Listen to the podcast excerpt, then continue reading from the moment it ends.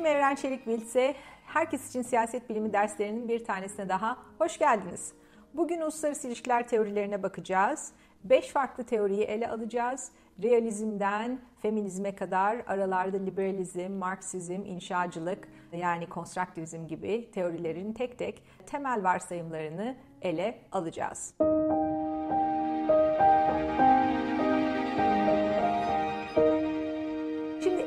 Öncelikle en eski teorilerden bir tanesinden bahsedelim. Eski tarihe meraklı olan arkadaşlarımız bilir. Yunanistan'da veya Yarımada'da eskiden şehir devletleri varmış.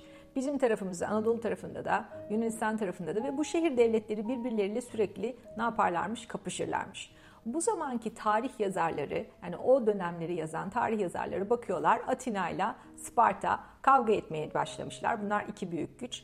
Arada küçük ben kimseye etliye sütlüye karışmayayım, bağımsız yani böyle nötr kalmaya çalışayım diyen küçük bir tane e, ada ülkesi, küçük bir tane şehir devlet Melos varmış. Ve Atinalılar gelmiş Melos'a demişler ki sen nötr kalamazsın kardeşim. Senin saf belirleyeceksin. Biz seni burada nötr bırakırsak bizim bu zaafımız olarak algılanır. Meloslular da diyorlar ki ya bizi, biz burada sana bir tehdit oluşturmuyoruz. Sen niye bize böyle yapıyorsun? Fakat bir şekilde Atina'yı ikna edemiyorlar. Savaşı da kaybediyorlar. Erkekler ölüyor, köle, kadınlar köle oluyor vesaire. Şimdi burada tarih yazarı Thucydides diyor ki uluslararası sistem öyle bir şeydir ki diyor the strong must do what they can, the weak must suffer what they must. Yani güçlü olan oyunu belirliyor herkes için. Siz zayıfsanız hakkınıza ne düşüyor sizin? Boynunuzu bükmek, köle olmak ve yani kendi istikbaliniz hakkında karar veremiyorsunuz. Çünkü oyunu, taşları oynatan, oyunu kuran güçlü oyuncular. Şimdi realizm işte bu güç varsayımından kaynaklanıyor. Güç kavramı realizm için son derece önemli. İkinci önemli kavram uluslararası sistemde bir merkezi otoritenin olmaması. Yani Küçük Melos orada gidip kimseye diyemiyor ki ya ben bunlara hiçbir şey yapmıyorum. Bunlar gelip boşu boşuna beni kırdılar, döktüler. Böyle gidip şikayet edebileceğiniz bir merkezi otorite uluslararası sistemde yok. Oysa devlet sistemine baktığımız zaman ben mesela şimdi gelip sizin herhangi bir şeyinizi diyelim ki telefonunuz çok güzel buluştuk ettik ben sizin telefonunuzu pat diye çaldım. Ne yapabilirsiniz? Bir merkezi otorite var, polis var, beni cezalandıracak. Ben sizden daha büyük de olsam, yaşlı da olsam, tehdit de etsem siz o otoriteye gidersiniz dersiniz ki kardeşim bu Evren Hoca benim telefonumu indirmiş cebine. Bu nasıl bir terbiyesizlik? Ve ben ne yaparım? Onun cezasını çekerim. Ama uluslararası sistemde böyle bir merkezi güç, düzen dağıtan, adalet dağıtan merkezi bir güç yok. O zaman ne diyor realistler? Sen sırtını koru diyorlar. Yani uluslararası sistemde merkezi bir adalet dağıtan mekanizmanın olmaması herkesi kendi sırtını kollamaya zorluyor diyor bu ekol, bu teori. Burada önemli diğer bazı teorisyenlere baktığımızda mesela Machiavelli, Hobbes bunların hepsi bir daha önemli varsayımına realizme bakarsak insan doğasının böyle bencil, efendime söyleyeyim kendi çıkarlarını genişletmeye, maksimize etmeye çalışan, buna programlanmış olduğunu düşünüyorlar insan olarak.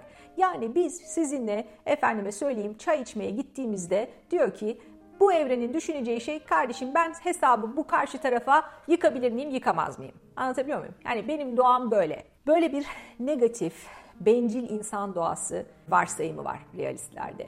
Bu tabii realizmin o kadar fazla ekolü var ki daha modern realistlere geldiğimiz zaman mesela böyle insan doğasına dair böyle felsefi vesaire spekülatif çıkarımların kaybolduğunu, bunların daha böyle sistem düzeyinde analiz yaptıklarını görüyoruz.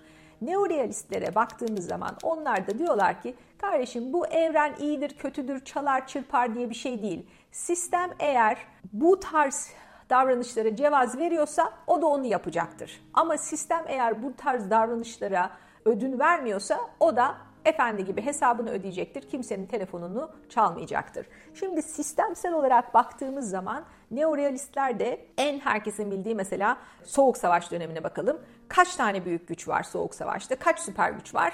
Hatırlayalım. Sovyetler ve Amerika Birleşik Devletleri yani çift kutuplu sistem diyor neorealistler buna.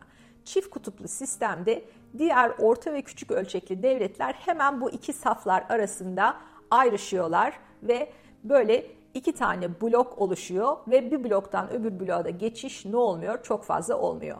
Ne yaptık biz Soğuk Savaş zamanında mesela yıllarca Bulgaristan'la efendime söyleyeyim Gürcistan'la sınır kaldık ama ne Gürcistan bizim saflarımıza katıldı değil mi? Ne Bulgaristan bizim saflarımıza katıldı ne de biz onların saflarına katıldık.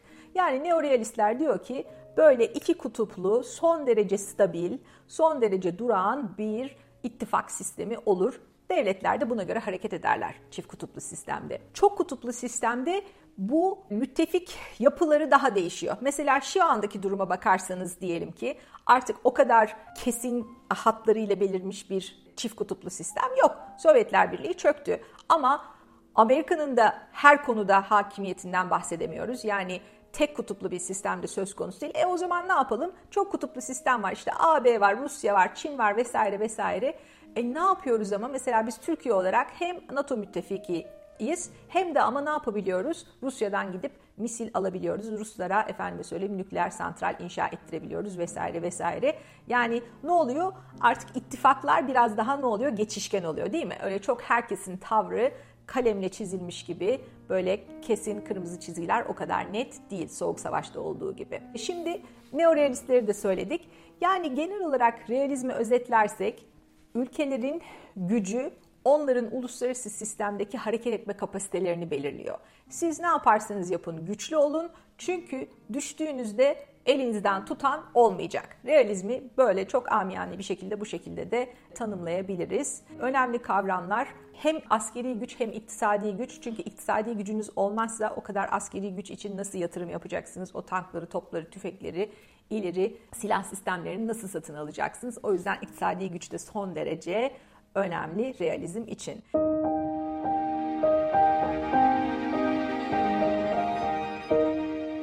Dünyaya genel olarak baktığımız zaman yani özellikle iki Dünya Savaşı'ndan sonra giderek sanki böyle yükselen bir barış trendi var. Mesela en son hangi iki devletin böyle kafa kafaya ordularını omuz omuza cephede birbiriyle çakıştırdığını, savaş yaptırdığını biliyoruz. Çok fazla bilmiyoruz. Halbuki baktığımızda mesela Birinci Dünya Savaşı Osmanlı'nın maalesef kaybedip yıkılıp ama Kurtuluş Savaşı ile yeniden doğduğu dönemde efendim İngiltere, Fransa, İtalya herkes birbirine girmiş. Her taraftan savaş e, devam ediyor. Ruslar, şunlar bunlar.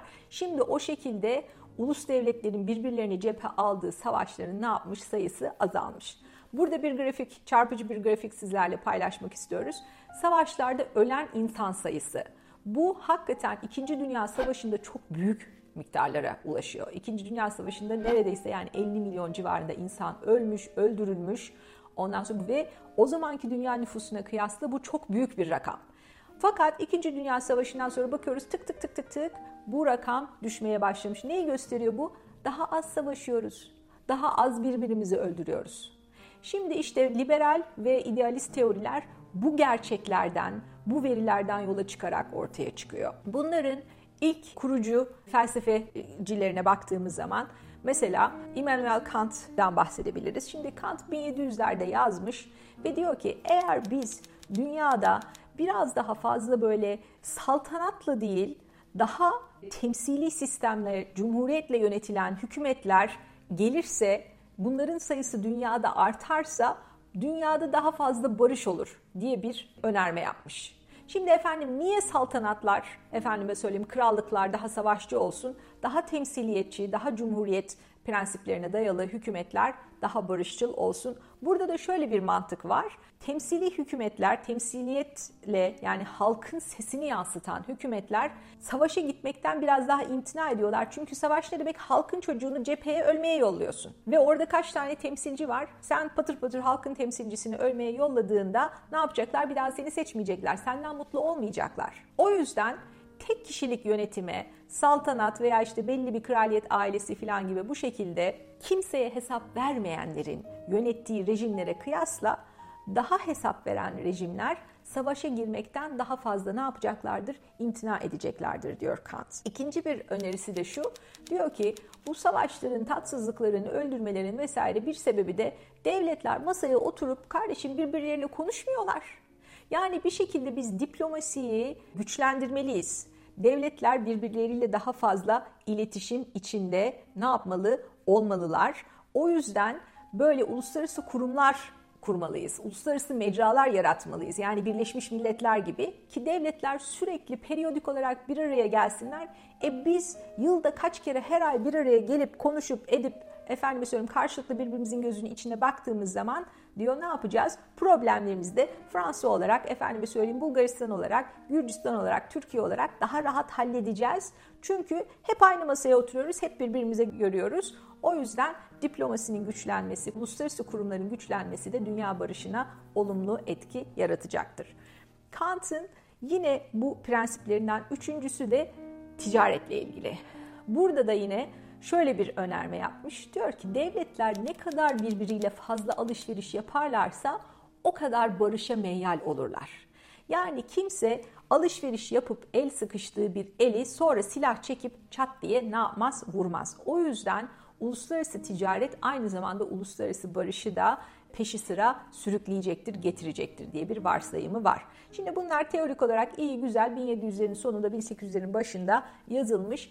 Fakat bakıyoruz Ondan sonra bir sürü savaşlar şunlar bunlar olmuş. Fakat en önemli örneklerden mesela bir tanesi Almanya son derece agresif bir şekilde İkinci Dünya Savaşı'nda Almanya, İtalya ne diyoruz işte faşizmin yükseldiği yıllar kırmış geçirmiş bütün Avrupa'yı. Yani denizaltıları, gemileri indirmiş aşağıya, uçakları bütün Avrupa şehirlerini bombalamış. Milyonlarca insan ölmüş. Holocaust zaten yani bütün dünyayı travmatize eden bir bir olay.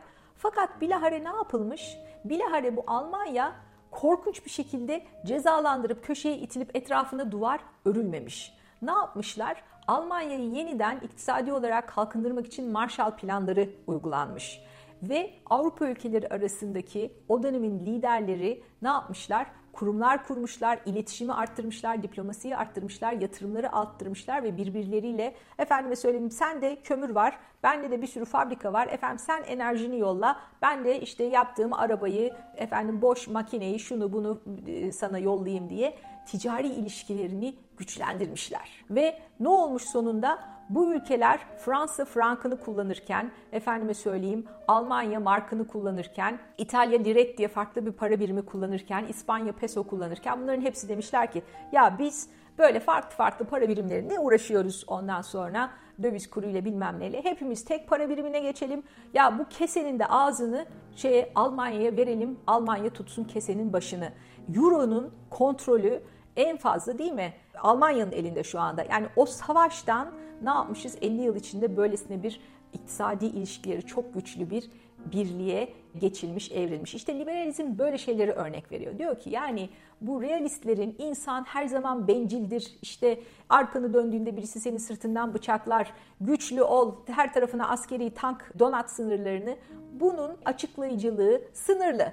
Bazı bölgelerde tabii böyle olabilir. Yani güvenlik kaygısı çok yüksek olabilir.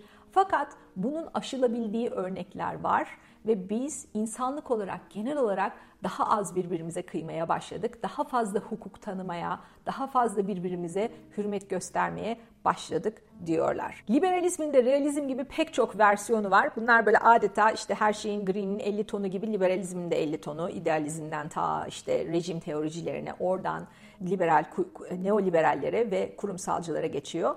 E şimdi çok fazla böyle bunların arasındaki renkleri, nüansları maalesef hani küçücük dersimizde size şey yapamıyoruz. Affetsin uzman arkadaşlarım buna yani pek çok meslektaşım ömrünü veriyor bu teorilere. Ama biz yani herkes için siyaset bilimi anlattığımız için böyle çok kısa kısa nüansları söyleyeceğiz. Bu barış yani ekonomik işbirliği, barış, enerjimizi pozitif yöne kanalize etmek devletler arasında bu durduk yere olan bir şey değil diyorlar neoliberaller. Bunu yapmak için biz çeşitli kurumlar kurmamız lazım. Şimdi niye kurum kuracağız? Burada şimdi ben hep şunu seviyorum. Şimdi diyelim ki bir müsabaka var tamam mı? İki takım yarışacak. İki futbol takımı yarışacak. Veyahut da iki yüzme takımı yarışacak. iki voleybol takımı yarışacak. Bir takım var bir de ikinci takım var. Bir şeye daha ihtiyaç var. O oyun güzel bir şekilde oynansın. O oyun sonucu her taraf kabul etsin kazananı kaybedeni. O üçüncü aktörü hatırlayabiliyor musunuz? Ne olabilir bu üçüncü aktör? İki taraf birbiriyle bir alışveriş yapıyor, bir, bir maç oynanıyor. Evet söylüyorum. Bilenler, bilmeyenleri anlatsın, bilenleri takdir ediyorum. Hakem, hakeme ihtiyaç var. Şimdi iki ülkede birbiriyle birisi bir mal alıyor, birisi bir mal satıyor. Ondan sonra karşılığında bir şey oluyor. Ya bir anlaşmazlık olursa tıpkı iki futbol takımı gibi Fenerbahçe Galatasaray anlaşmazlık oldu. Ben senin dediğine inanmam sen de bana diz çökmezsin. Bizim ne yapmamız lazım? Hepimizin saygı duyduğu bir hakemlik kurulu olması lazım. Yani uluslararası ilişkilerde de biz eğer devletlerin birbiriyle iyi geçinmesini istiyorsak bu hakemlik yapabilecek kurumları kurmamız lazım diyor neoliberal kurumsalcılar. Anlatabiliyor muyum? Yani niye biz kurum kuruyoruz? Çünkü bir de böyle bir hepimizde bir bürokrasi alerjisi var.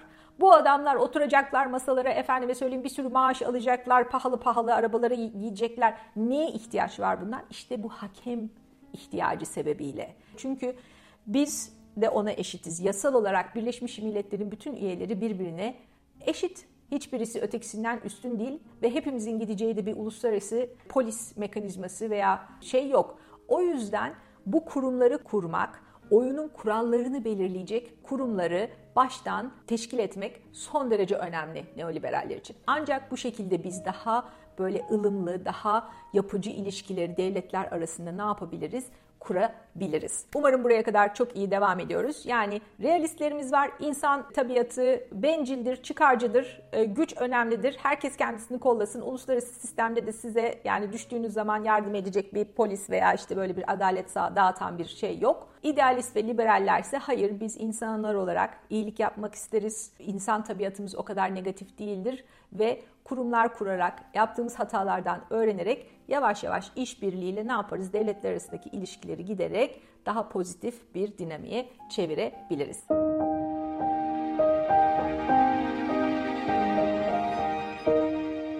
Şimdi üçüncü bir teori daha size tanıştıracağım. Umarım buraya kadar kafamız hiç karışmadı. Şimdi bu teoride diyor ki İyi hoş bu teori de aslında bir şekilde hem realistlere cevap hem liberallere cevap. Yani diyor ki bazı durumlarda bize cevap veremiyorlar.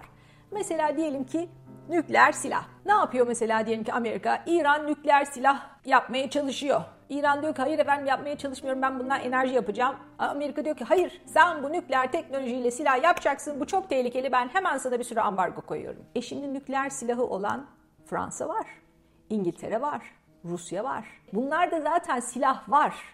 Bunlara niye herhangi bir ambargo konulmuyor? Bunlardan niye rahatsızlık olmuyor? İsrail'in de var nükleer silahı. Ama İran'ın nükleer silahı olması ihtimali bile ne yapıyor Amerika'yı? Alarma geçiriyor. Hayır efendim olmaz şöyle yapacağız böyle yapacağız buradan sıkıştıracağız. Bu üçüncü size bahsedeceğim ekol inşacı ekol, konstruktivist ekol diyor ki sizin kimliğiniz önemli. Nasıl bir ülke olduğunuz, nasıl tanındığınız, nasıl bildiğiniz önemli. Mesela bu şuna benziyor. Elinde bıçak var. Annenizin babanızın elinde bıçak olduğunda diyorsunuz ki annem babam bir şey doğuruyor. Tamam bu bıçağın bir şeyi yok. Bana bir tehdit olarak algılamıyorum. Ama bir anda gece yarısı balkondan içeri birisi atlamış onun da elinde bıçak var. Siz hemen panikliyorsunuz. Lan ne oldu evimize bıçaklı adam girdi bu kesin bana kötü bir şey yapacak. Değil mi? Çünkü orada bıçak önemli değil. Bıçağı tutanın kimliği önemli. İnşacılık işte bu kimlik boyutunu katıyor analizlere. Yani diyor ki burada problem olan nükleer silahın kendisi değil, nükleer silahın kimin elinde olduğu. İngiltere'nin elindeyse, Fransa'nın elindeyse, hatta Rusya'nın elindeyse bunlar Bunlar bilindik ülkeler, bunlar kurallar dahilinde efendim söyleyeyim uluslararası normlara uyuyorlar. Bunlar bizi bombalamaz. Ama bizim zaten uzun bir zamandır ta Hümeyni devriminden beri, İslam devriminden beri son derece gergin ilişkilerimiz var İran'da. Bunlar bizim e, büyükelçiliğimizi 440 gün işgal ettiler. Efendime söyleyeyim her cuma bize küfür ediyorlar. O yüzden onlar öyle oldukları için nükleer silah bizim için problem. Yani bu kimlik boyutu inşacıların uluslararası ilişkilerde uluslararası analizlere kattıkları önemli bir katkı. Niye inşacı deniyor? Şimdi bir de isme şey yapalım. Şimdi ikinci önemli şey de bunlarda Bunlar diyorlar ki uluslararası çıkar sizin neyi iyi neyi kötü gördüğünüz böyle objektif bir şey değil. Bunu siz nasıl sosyalleştiyseniz o şekilde uluslararası çıkarınızın ne olduğunu siz aslında kendi kafanızdan kuruyorsunuz. Ulusal çıkarınız aslında bir kurmaca. Bunu Şöyle de düşünebilirsiniz. Efendime söyleyeyim kimse bize dost değil, bütün dünya bizi ezmeye çalışıyor. Böyle bir kurgu yaparsanız uluslararası çıkarınız o zaman sürekli top, tüfek vesaire tank yapmak şeklinde inşa edersiniz. Fakat uluslararası çıkarınızı benim babaannem dua ederdi. Herkesin içinde benimkine de. Yani herkes dünyada iyi olsun işte biz de şurada yağımızla kavrulalım deyip Eğer uluslararası sistemi bu kadar fazla tehdit olarak algılamazsanız siz milli çıkarınızda başka bir şekilde inşa edersiniz. Efendim eğitimimize katkı yapalım, altyapı yapalım, ondan sonra araştırma geliştirmeye katkıda bulunalım, çevreye dikkat edelim, işte oraya buraya barış birliği gönderelim, Afrika'ya şuraya buraya yardım yapalım diye farklı bir uluslararası çıkar inşa edersiniz. Yani eğer dünyayı böyle bir kırmızı alarm, tehdit olarak algılıyorsanız siz uluslararası çıkarınızı da o şekilde projekte ediyorsunuz. O şekilde inşa ediyorsunuz. Objektif bir uluslararası çıkar yok. Şöyle bir örnek vereyim mesela size. Soğuk Savaş döneminde uzunca bir zaman Amerika çıkarlarını efendime söyleyeyim en ufak bir sol, sosyalist vesaire iktidar bir yerlerde kendi uluslararası ittifak sisteminde iktidara geldiğinde hemen bir darbe tetikleyerek onu alaşağı etmek olarak algıladı. Şili'de diyelim ki Allende iktidara geliyor. Bunu Amerika işte Nixon ve Kissinger diyorlar ki bu adam ne kadar kötü bir adam biz derhal bunu alaşağı edelim. Böyle bir uluslararası çıkar o dönemde inşa ediliyor o aktörler. Belki bu onların çıkarına, belki çıkarına değil ama bu şekilde görüyorlar. Bu şekilde inşa ediyorlar. Yani bu objektif bir çıkar değil. Fakat o dönemde de buna karşı çıkanlar var. Yani CIA'in böyle gizli kapaklı darbeleri teşvik etmesine karşı çıkanlar var Amerikan sisteminde. Fakat daha sonra da oluyor. Mesela 1990'larda Clinton iktidara geliyor, bakıyor 20 yıl geçmiş arşivlerin üstünden bütün arşivleri açıyor Şili ile ilgili. Ya diyor biz nasıl rezil bir şey yapmışız? Bu hiç de bizim uluslararası çıkarımıza falan değil. Ben bizim uluslararası çıkarımızı demokratik, efendim söyleyeyim şeffaf, sağda solda darbe fiştiklemeyen bir Amerika olarak görüyorum diyor. Ve Şili'den resmi olarak özür diliyor. Şimdi o da Amerika, o da Amerika. Ama ne yaptı? Clinton dönemi başka bir ulusal çıkar inşa etti. Başka bir şekilde gördü dünyayı. Kendisini başka bir şekilde tanımladı. Kendisini demokrat olarak tanımladı. Kendisini darbe karşıtı olarak tanımladı. Ve daha önceki ulusal çıkar tanımıyla tamamen zıt bir çıkar tanımlayarak o şekilde hareket etti. Bu inşacılar biraz gördüğünüz gibi hani azıcık daha karışık ama bunların en temel kavramlarını tekrar özetlersek yani kimliğiniz önemli, kendinizi nasıl tanımladığınız önemli. Kendinizi barışçıl, dünyadaki demokratik sistemleri destekleyen bir ülke olarak gördüğünüzde siz farklı bir dış politika izliyorsunuz. Kendinizi efendim vurdum mu yumruğum mu ses gelir kimse benim karşımda duramaz ondan sonra gücümle ben her bileği bükerim diye tanımlarsanız eğer daha farklı bir dış politika tanımlıyorsunuz.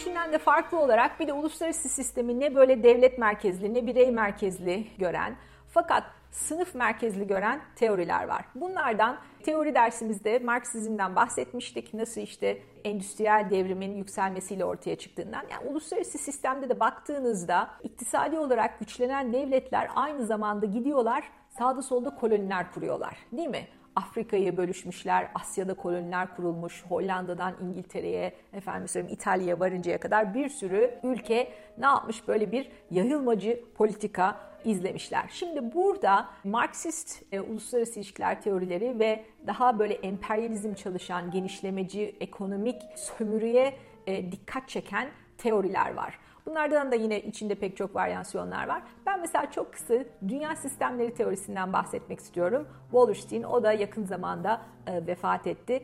Dünya sistemleri teorisinde bu Wallerstein ve o ekolden gelen e, hocalar şunu söylüyorlar. Dünyada böyle bir merkez iktisadi faaliyetler var. Bir de çevre iktisadi faaliyetler var. Bunları yalnız ülkelerle karıştırmayalım. Önce size çevreden başlayayım. Şimdi böyle bunu iç içe halkalar gibi düşünün, daireler gibi düşünün. Çevreden merkeze doğru gelelim. Çevrede hangi faaliyetler var? Çevrede madencilik, doğal kaynaklar. Petrolünüz var, Ekonomimizin %90'ı da petrole bağlı. Venezuela'sınız. Bravo. En çevre, en dış halkadaki ülkesiniz. Veyahut da bakır madeniniz var. Veyahut da efendim söyleyeyim elmas madenleriniz var. Güney Afrika'dasınız. Başka hiçbir şey yapamıyorsunuz. Onu işleyemiyorsunuz. Petrolü bile ham petrol olarak veriyorsunuz. Böyle ülkeler Bunlar en dış halkayı oluşturuyor. Bunlar ham madde ihraç edebilen ülkeler. Yani bunu işleyip de efendim söyleyeyim o petrolü lastik yapıp da ihraç edemiyor. Petrolü ham petrolü ihraç ediyor. Petrolü kim lastiğe dönüştürüyor? Bakın mark, lastik markalarını hatırlayalım. Michelin, Bridgestone ama lastik, kauçuk bunlar nerelerden? Yani petrol bu ülkelerde yok. Ama Fransa, efendime söyleyeyim Amerika bunlar büyük lastik firması şirketleri bu ülkelerde oluşmuş şirketler. İşte şimdi burada yavaş yavaş inşallah anlıyorsunuzdur bu çevreden merkeze gelip. Yarı çevre ülkelerine baktığımız zaman bunlarda bir miktar sanayi var. Ama nasıl sanayi? Mesela bakıyorsunuz Meksika korkunç derecede araba inşa ediyor. Ama bu arabaların markası ne? Ford, General Motors, Chrysler. Yani Amerikan markaları. Brezilya keza çok büyük Volkswagen üretiyor. Efendim mesela Nissan üretiliyor. Ondan sonra buralarda yani imalat sanayi var fakat markalar bu ülkelere ait değil. Biz de böyle bir yeriz. Yani bizde de imalat sanayi var ama kendi markamızla ne yapamıyoruz? Çok fazla varlık gösteremiyoruz. Bir Renault'umuz var, efendim Fiat'ımız var, ondan sonra Ford var ama bunlar hep dışarıdan geliyor. Bizde kalan katma değer çok az. Katma değerin büyük bir kısmı bu şirketlerin ana ülkelerine transfer ediliyor. Biz sadece o katma değerden ufak bir ne yapıyoruz? Pay alıyoruz. Ama imalatı, efendim onun çevre pisliği, şusu busu hepsi bizde oluyor. Fakat önemli işte motor gibi kritik parçalar yine ne yapıyor? İthalatla bize geliyor. Biz ara ürünleri ithal ediyoruz sonra e, ihracat yapıyoruz. Şimdi merkez faaliyetlere baktığımız zaman merkezde çok fazla üretim yapılmıyor. Bakın hepimiz işte telefonlarımıza bakalım. Nereden yapıldı bu telefon? Çin'de yapıldı. iPhone'ların parası Çin'e mi gidiyor? Hayır. Kaliforniya'ya gidiyor. Kaliforniya'da tasarlanıyor, Kaliforniya'da dizayn ediliyor.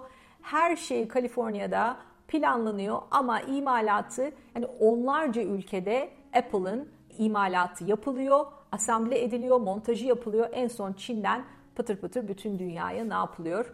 Dağılıyor. Ama katma değerin en kaymağı, en büyük kısmı ne yapıyor?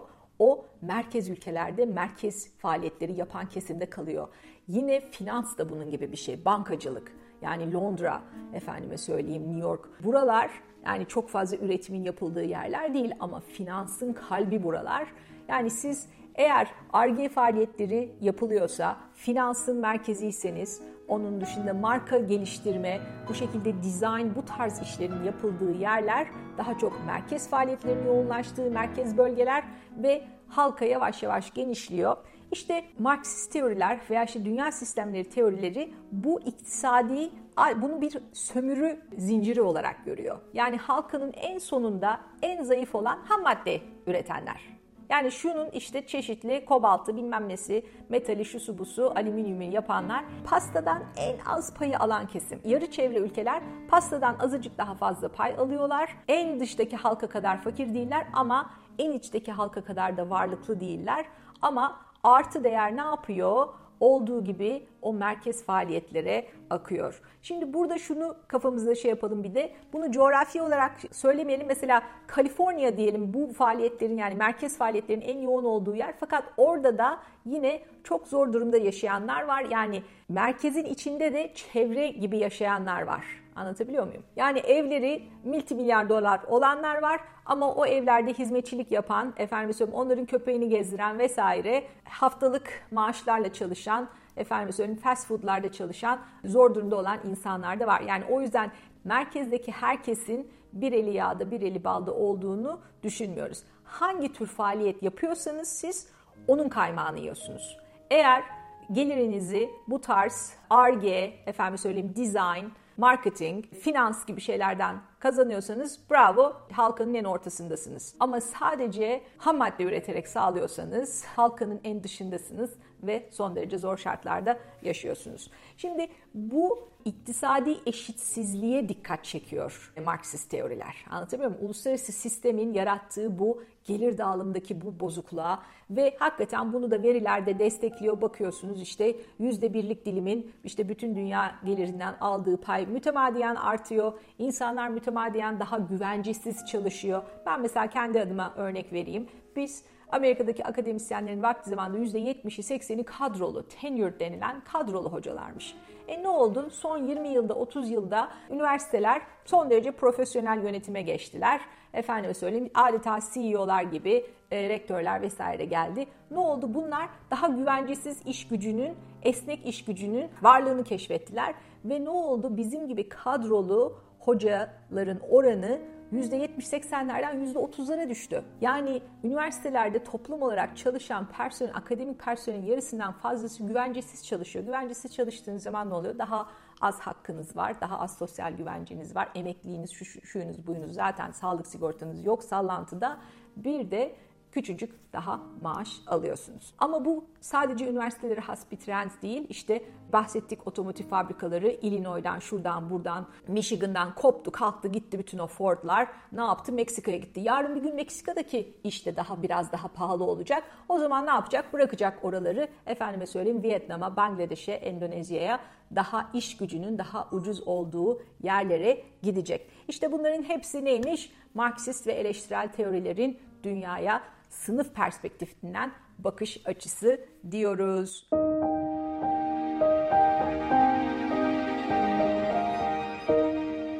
Feminist teoriye böyle çok kısacık değineceğiz, oradan bitireceğiz. Şimdi bir bakın, düşünün devletler, efendim Macron, Putin vesaire bir araya geliyor. Orada yazık bir tanecik Merkel var.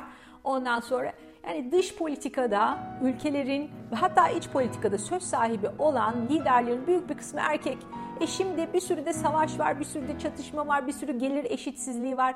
Feminizm diyor ki kardeşim hırsızın hiç mi suçu yok? Yani bu kadar erkeğin hiç mi suçu yok? Sizin kimliğiniz eğer dünyayı nasıl gördüğünüzü belirliyorsa, şimdi ben erkek olduğumda başka bir dünya görüyorum, kadın olduğumda başka bir dünya görüyorum diyor. O yüzden buradaki bu cinsiyet açısından bu adaletsizliğe dikkat çekiyor feministler ve uluslararası ilişkilerde daha cinsiyet açısından daha adil bir dağılımın, daha eşit, daha hakkaniyetli bir dağılımın belki daha barışçıl bir dünyaya yol açacağını söylüyorlar. Evet arkadaşlar yavaş yavaş bugünkü dersimizin de sonuna geldik. Umarım bu farklı farklı teoriler sizin de kafanıza yatmıştır bunların temel varsayımları. Böyle popüler dergileri okurken hep severdim. Anketler olurdu. Efendim optimist misiniz, pesimist misiniz?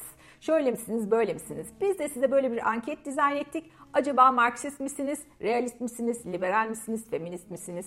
Aşağıda linkini bulduğunuz ankete tıklayın bakalım. Bir kendi kendinizi keşfedin. Umarım keyifli vakit geçireceksiniz. Bir sonraki dersimizde görüşmek üzere. Hoşçakalın.